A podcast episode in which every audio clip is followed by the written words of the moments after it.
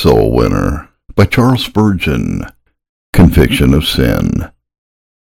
Since this God begotten spiritual life in men is a mystery beyond human comprehension, we shall address some more practical consequences of the new birth. If we dwell upon the signs following and accompanying this miraculous new birth, then these are the things we must aim to see. First, regeneration is displayed in conviction of sin. We believe this to be an indispensable mark of the Spirit's work. One of the effects of the new life, as it enters the heart, is intense inward pain in regards to sin. However, nowadays we hear of people being healed before they have been wounded, and being brought in a certainty of justification without ever having lamented their condemnation. We are very skeptical as to the value of such healings and views of justification, because this style or methodology is not practiced according to the truth. God never clothes men until he has first stripped them nor does he make them alive through the gospel until they first are slain by the law. When you meet with people in whom there is no trace of conviction of sin, you may be quite sure they haven't been guided or managed by the Holy Spirit. For he, when he comes, will convict the world concerning sin and righteousness and judgment. John 16 verse 8. When the Spirit of the Lord breathes on us, he withers all the glory of man like the flower of grass. Then he reveals a higher and abiding glory.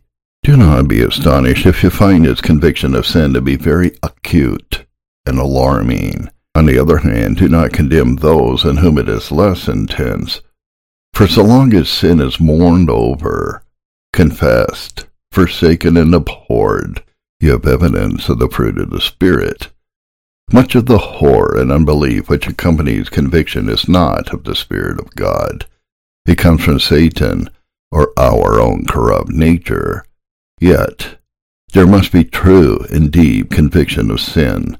This is what the preacher must labor to produce, because when this isn't felt, the new birth has not taken place. Simple faith in Jesus it is equally true that conversion may be recognized by the exhibition of a simple faith in Jesus Christ. You don't need me to speak to you about that, because you are already fully persuaded regarding this matter. Faith is the very center of the target at which you aim. Proof that a man's soul is won for Jesus is never evident until he has come to the end of himself, in his own merits, and has drawn near to Christ. Great care must be taken that this faith is exercised upon Christ for a complete salvation, and not for a part of it. A number of people think the Lord Jesus is available for the pardon of past sin, but they can't trust him to keep them from destruction in the future. They trust for years past, but not for years to come. Since Christ's work of salvation is never divided into parts like this in Scripture, Either he bore all our sins, or none of them. Therefore he is able to save forever those who draw near to God through him, since he always lives to make intercession for them. Hebrews 7 verse 25. He either saves us once for all, or not at all. His death can never be repeated, and so it must have made atonement for both the past and future sin of a believer. Otherwise they are lost since no further atonement can be supposed while future sin is certain to be committed. Blessed be his name, and through him everyone who believes is freed from all things, from which you cannot be freed through the law of Moses, Acts 13, verse 39. Salvation by grace is eternal salvation. Sinners must commit their souls to the keeping of Christ for all eternity. How else are they saved? Sadly, according to the teaching of some, believers are only saved in part. To complete their salvation, they must depend upon their own future endeavors. Is this a gospel? No. Genuine faith trusts a whole Christ for the whole of salvation. Is it any wonder that many converts fall away when in fact they were never taught to exercise faith in Jesus for eternal salvation, but only for temporary conversion? A faulty presentation of Christ brings about a faulty faith. When this language is in its own weakness, who is to blame? According to their faith, so it is unto them. Then he touched their eyes, saying, It shall be done to you according to your faith. Matthew 9, verse 29. Both the preacher and the possessor of a partial faith must bear the blame of the failure when their poor mutilated trust breaks down. I earnestly maintain this point because a semi-legal way of believing is so common and so wrong. We must urge the trembling sinner to trust completely and only upon the Lord Jesus forever, or we will have him implying that he is to begin in the Spirit and be made perfect by the flesh. In other words, he will confidently walk by faith as it relates to the past, but then as to the future, he will trust his own works. The faulty faith will be fatal. True faith in Jesus receives eternal life and sees perfect salvation in him, whose one sacrifice has sanctified the people of God once for all, for the death that he died. He died to sin once for all, but the life that he lives, he lives to God. Romans 6 verse 10. The sense of being saved, completely saved, in Christ Jesus is not, as some suppose, a source of fleshly security, any enemy of holy zeal. It is, in fact, a direct opposite, delivered from the fear which makes the salvation of self a more immediate object than salvation from self, and inspired by holy gratitude to its Redeemer. The regenerated man becomes capable of moral goodness and is filled with an enthusiasm for God's glory. While trembling under a sense of insecurity, a man gives his foremost thoughts to his own interests but when planted firmly on the rock of ages, he possesses time and heart to voice a new song which the Lord has put into his mouth. Then his moral salvation is complete, for self is no longer the Lord of his being. Don't rest or feel content that the job is done until you see clear evidence in your converts of a simple, sincere, and decided faith in the Lord Jesus. Real repentance of sin Along with undivided faith in Jesus Christ, there must also be real repentance of sin. Repentance is an old-fashioned word, not much used by modern revivalists. Oh, said a minister to me one day, it only means a change of mind. This was thought to be a profound observation. Only a change of mind? But what a change! True repentance is a change of mind with regard to everything. Instead of saying it's only a change of mind, it seems more truthful to say it is a great and deep change, even a change of the mind itself. But whatever the literal Greek word may mean, repentance is no triviality. You won't find a better definition of it than the one given in the children's hymn. Repentance is to leave, the sins we loved before, and show that we in earnest grieve, by doing so no more. True conversion is joined by a sense of sin in all men, which we talked about under the topic of conviction. This sense of sin is also accompanied by a sorrow for sin, or holy grief for having committed it, and a hatred of sin, which proves its dominion is ended. This includes a practical turning from sin which shows the life within the soul is directing the life on the outside. True belief and true repentance are twins. It would be futile to attempt to say which is born first. All the spokes of a wheel move at once when the wheel moves, and so all the graces are put into action when regeneration is produced by the Holy Spirit. However, there must be repentance. No sinner looks to the Savior with a dry eye, or a hard heart. Therefore, aim at hard breaking, at bringing home condemnation to the conscience and weaning the mind from sin. Don't be content until the whole mind is deeply and vitally changed in regard to sin, real change of life. Another proof of winning a soul for Christ is in a real change of life. If a man doesn't live differently, than how he did before, both at home and beyond the walls of his house. His repentance needs to be repented of because his conversion is a fabrication. More than actions and language must change, for the spirit and temper must be changed. But, someone says, grace is often grafted on a seedling used as a stock. I know it is, but what's the fruit of the grafting? The fruit will be like the graft, and not take on the nature of the original stem. Another argues, but I have an awful temper. All of a sudden it overcomes me. My fit of anger is soon over, and I feel a great sorrow of heart, though I can't control myself. I am quite sure I'm a Christian. Not so fast, my friend, for I'm quite assured the other way. What's the use of your soon cooling hot temper if in the two or three moments it boils over you scald all around you. If a man stabs me in a fury, it won't heal my wound to see him grieve over his madness. A hasty temper must be conquered. Cease from anger and forsake wrath. Do not fret. It leads only to evil doing, for evil doers will be cut off. But those who wait for the Lord, they will inherit the land. Psalm 37 verses 8 and 9. The whole man must be renewed, or conversion will be questionable. It's all winners. We're not to hold up a modified standard of holiness before our people and say, You'll be all right if you reach that standard. Scripture says, The one who practices sin is of the devil. 1 John 3 verse 8. Remaining under the power of any known sin is a mark of our being the servants of sin, for you are slaves of the one whom you obey. Romans 6 verse 16.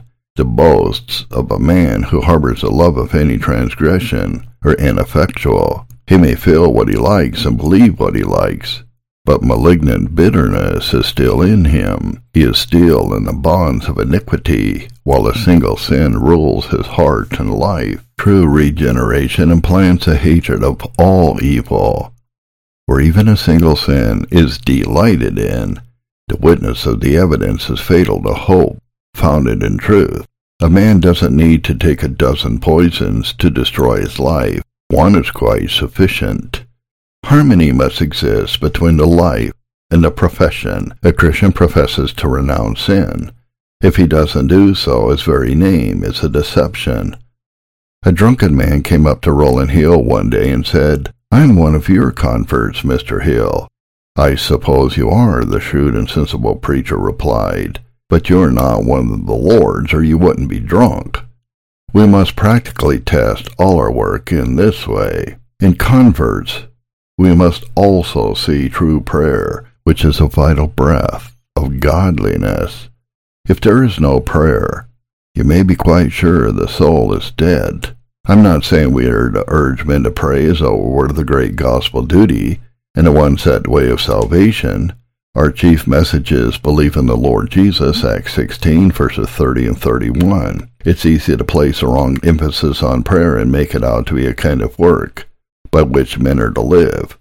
I trust you will most carefully avoid doing this. Faith is a great gospel grace, but we must not forget that true faith always prays. When a man professes faith in the Lord Jesus and doesn't cry to the Lord daily, we dare not believe in his faith or conversion. The Holy Spirit's evidence by which he convinced Ananias of Paul's conversion was not, Behold, he talks loudly of his joys and feelings, but he is praying. Acts 9 verse 11. And that prayer was earnest, heartbroken confession and supplication Oh, to see the sure evidence in all who profess to be our converts. Willingness to obey the Lord. There must also be a willingness to obey the Lord in all of his commandments.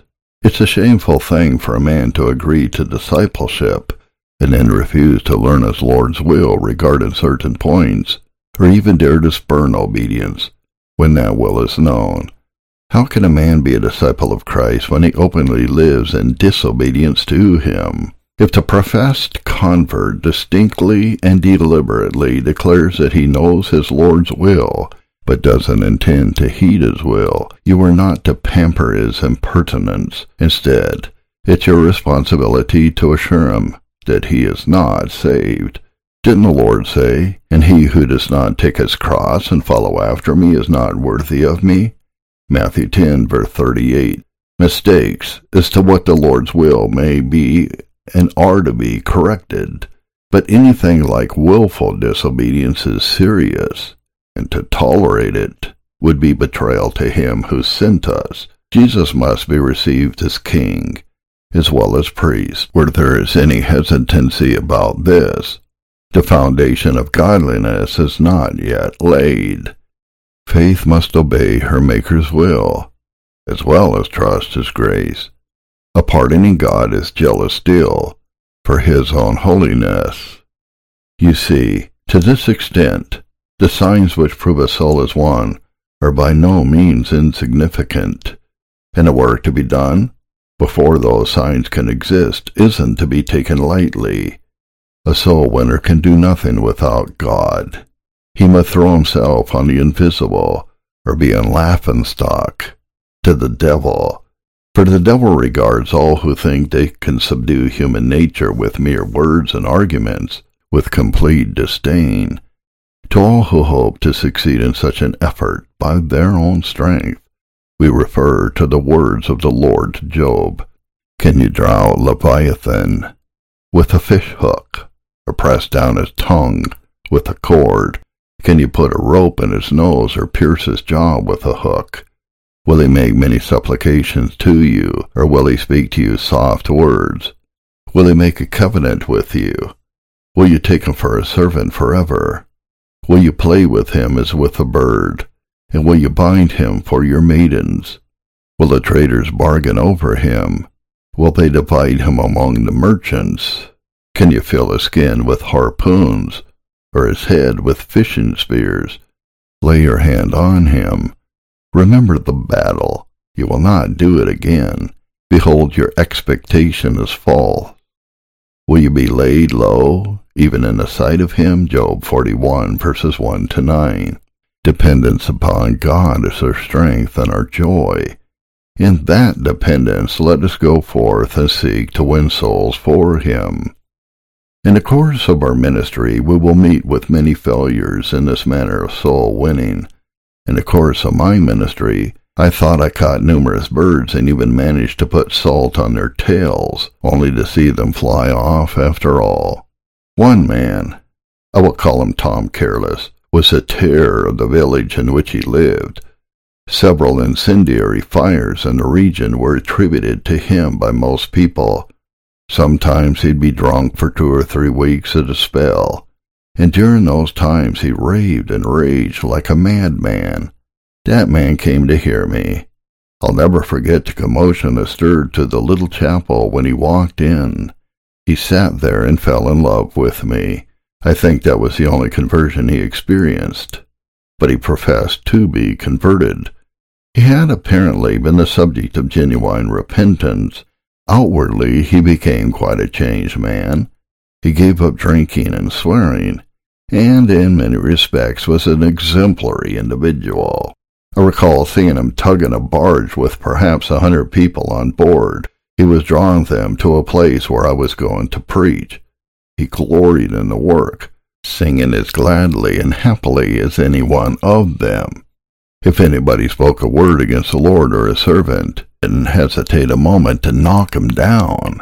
Before I left the district, I feared there was no real work of grace in him. He was a wild sort of a man. I'd even heard that he had taken a bird, plucked it, and ate it raw in the field. This isn't the act of a Christian man displaying decent behavior, or someone with a good reputation. After I left the neighborhood, I asked about him. Unfortunately, I heard nothing good. The spirit that kept him outwardly right was gone, and he became worse than ever, if that was possible. He certainly wasn't any better, and he was unreachable by any means. The point is that the work of mine didn't stand the test of fire.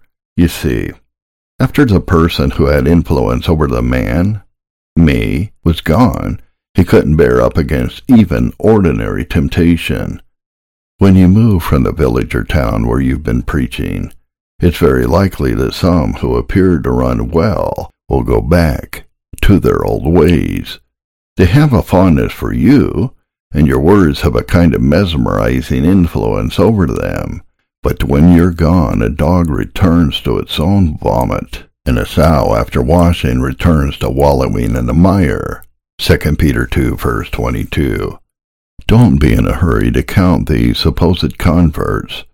Don't take them into the church too soon, and don't be too proud of their enthusiasm if it isn't accompanied with some degree of softening and tenderness to show that the Holy Spirit has really been at work within them. I remember another case of quite a different sort. This person I will call Miss Mary Shallow, for she was a young lady never blessed with much sense. She lived in the same house as several Christian young ladies, and she professed to be converted. When I talked with her, she had all the answers one could wish for. I even thought of recommending her to the church, but it was determined best to give her a little trial time first. After a while, she left the company of those Christian ladies where she had lived, and went to a place where she had no such fellowship to help her. I never heard anything more of her, except that she spent all her time thinking about her outward appearance, dressing as smartly as she could, and pursuing opportunities to be with fine society. She is the type of those who lack mental furniture, like knowledge or ideas, if the grace of God doesn't take possession of the empty space, they very soon go back into the world.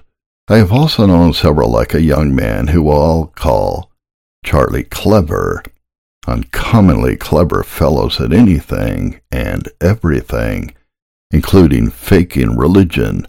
They prayed very fluently, tried to preach, and did it very well. Whatever they did, they did it nonchalantly and it came easy to them. Don't be in a hurry to take such people into the church. They haven't known humiliation on account of sin.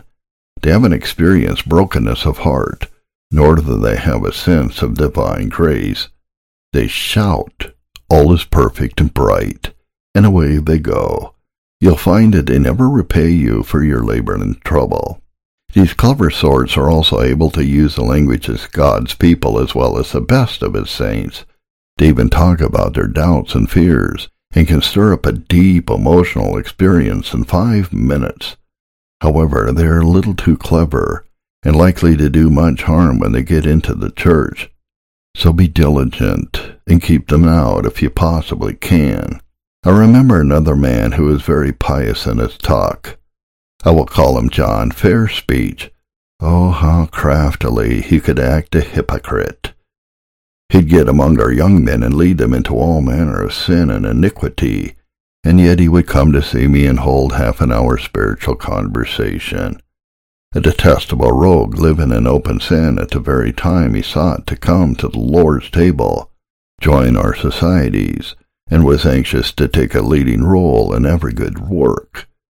Keep your eyes open for changes. This crafty sort will come to you with money in their hands, like Peter's fish, with the silver in his mouth, and they will appear to be so helpful in the work.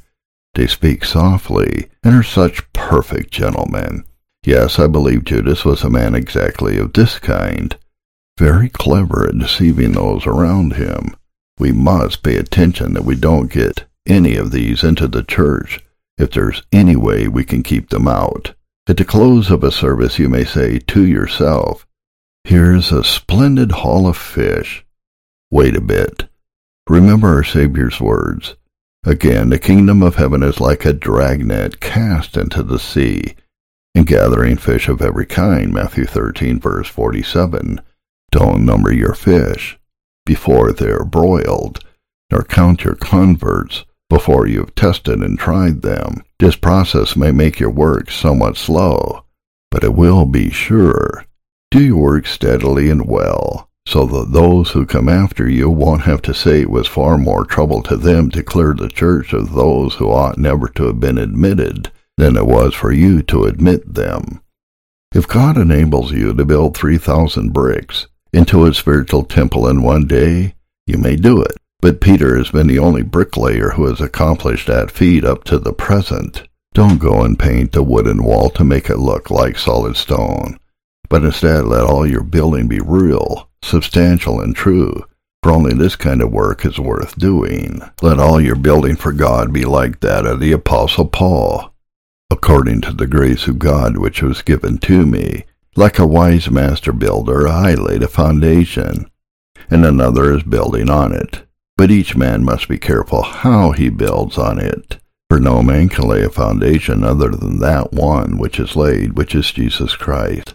Now if any man builds on a foundation with gold, silver, precious stones, wood, hay, straw, each man's work will become evident. For the day will show it because it is to be revealed with fire, and the fire itself will test the quality of each man's work. If any man's work which he has built on it remains, he will receive a reward. If any man's work is burned up, he will suffer loss, but he himself will be saved, yet so as through fire. 1 Corinthians 3 verses 10 to 15.